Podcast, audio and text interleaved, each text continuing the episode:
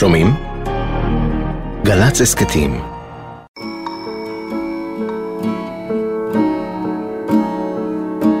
יש חיבורים בין בני אדם שכנראה רק בצהל, אולי רק בגולן יכולים להתרחש. שני בחורים צעירים מרקע שונה לגמרי נפגשים במסייעת והופכים לחברים הכי טובים. מוטי וקנין מחולון, שלא סיים את הלימודים בבית הספר התיכון, שחולה על מוסיקה מזרחית שלא בוכה אף פעם, ואייל דרור מהגליל, שרגע לפני הגיוס עוד גידל שיער ולבש בגדים זרוקים וכתב שירי אהבה. אייל ענק ורחב כמעט 2 מטר, ומוטי נמוך ורזה 20-30 סנטימטר פחות.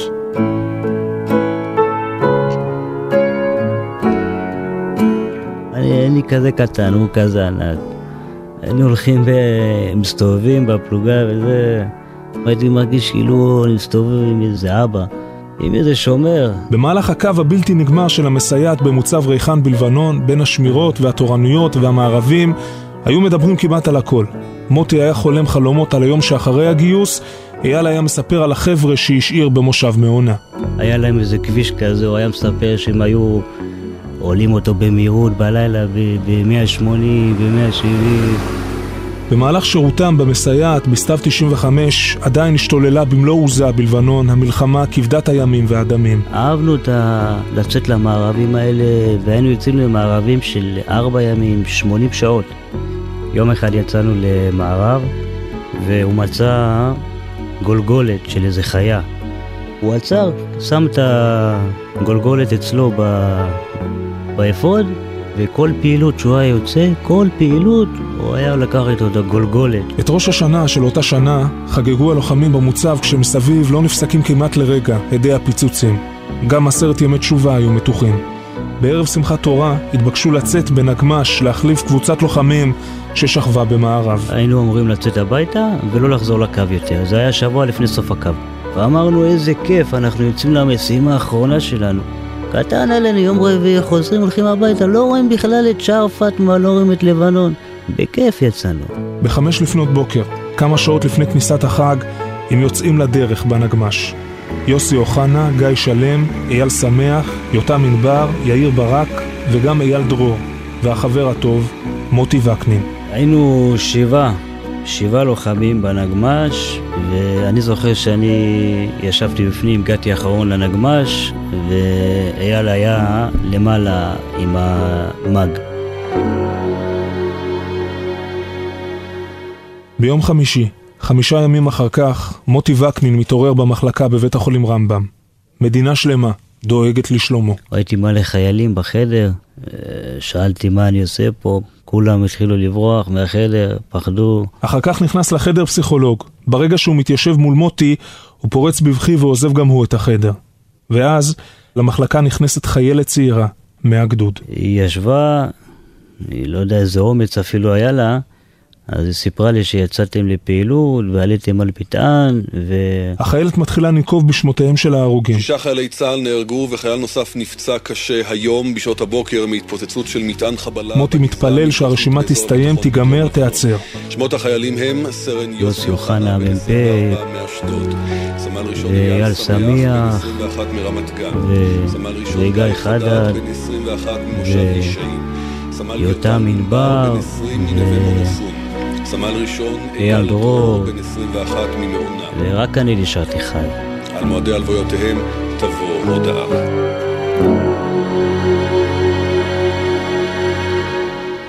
מוטי שוכב בחדר רחב הידיים בבית החולים לבד וחושב.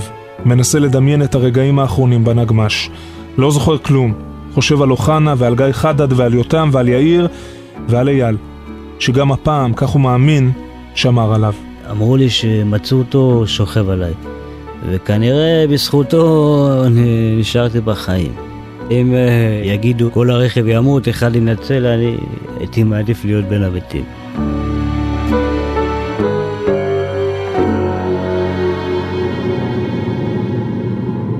סמל ראשון אייל דרור ממושב מעונה, לוחם בחטיבת גולני, נהרג מפגיעת מטען צד בנגמש שבו נסע בלבנון ב-15 באוקטובר 1995, בן 21 במותו.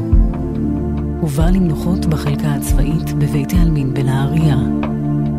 לאחר מותו של אייל נמצאו בין חפציו שירים רבים.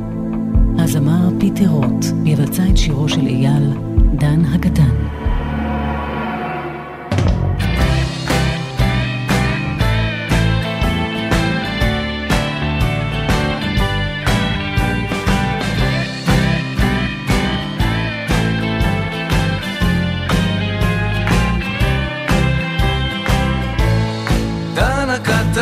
ישב על כיסא, ססי ומשה שתו קפה.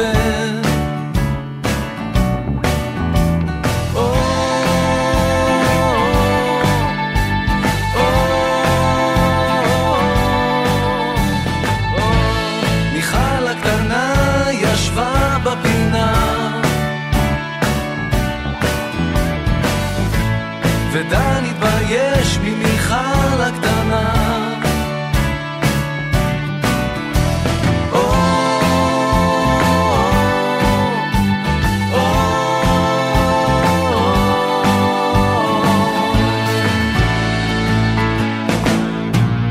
דן רצה עצה טובה לדבר איתה על אהבה.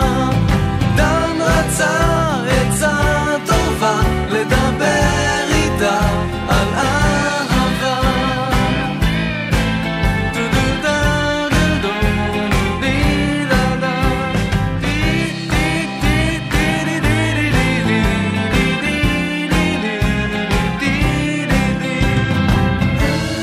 דן ומיכל עלו לחדרה,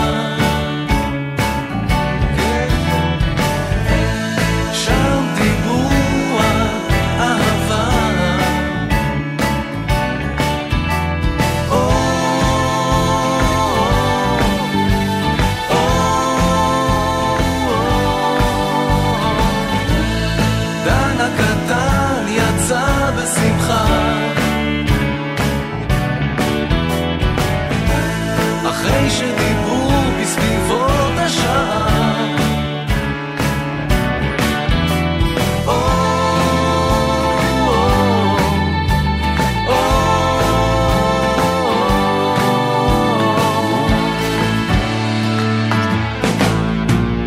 דן רצה עצה טובה לדבר איתה על אהבה. דן רצה עצה טובה לדבר איתה על אהבה. דן רצה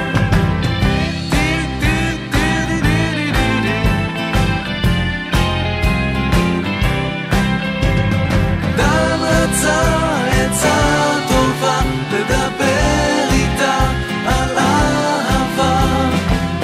רצה עצה טובה לדבר איתה על אהבה.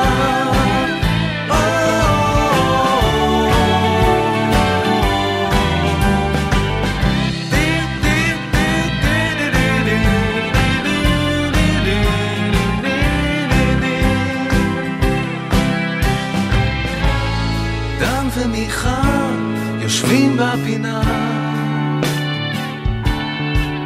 מחובקים ולא מתביישים.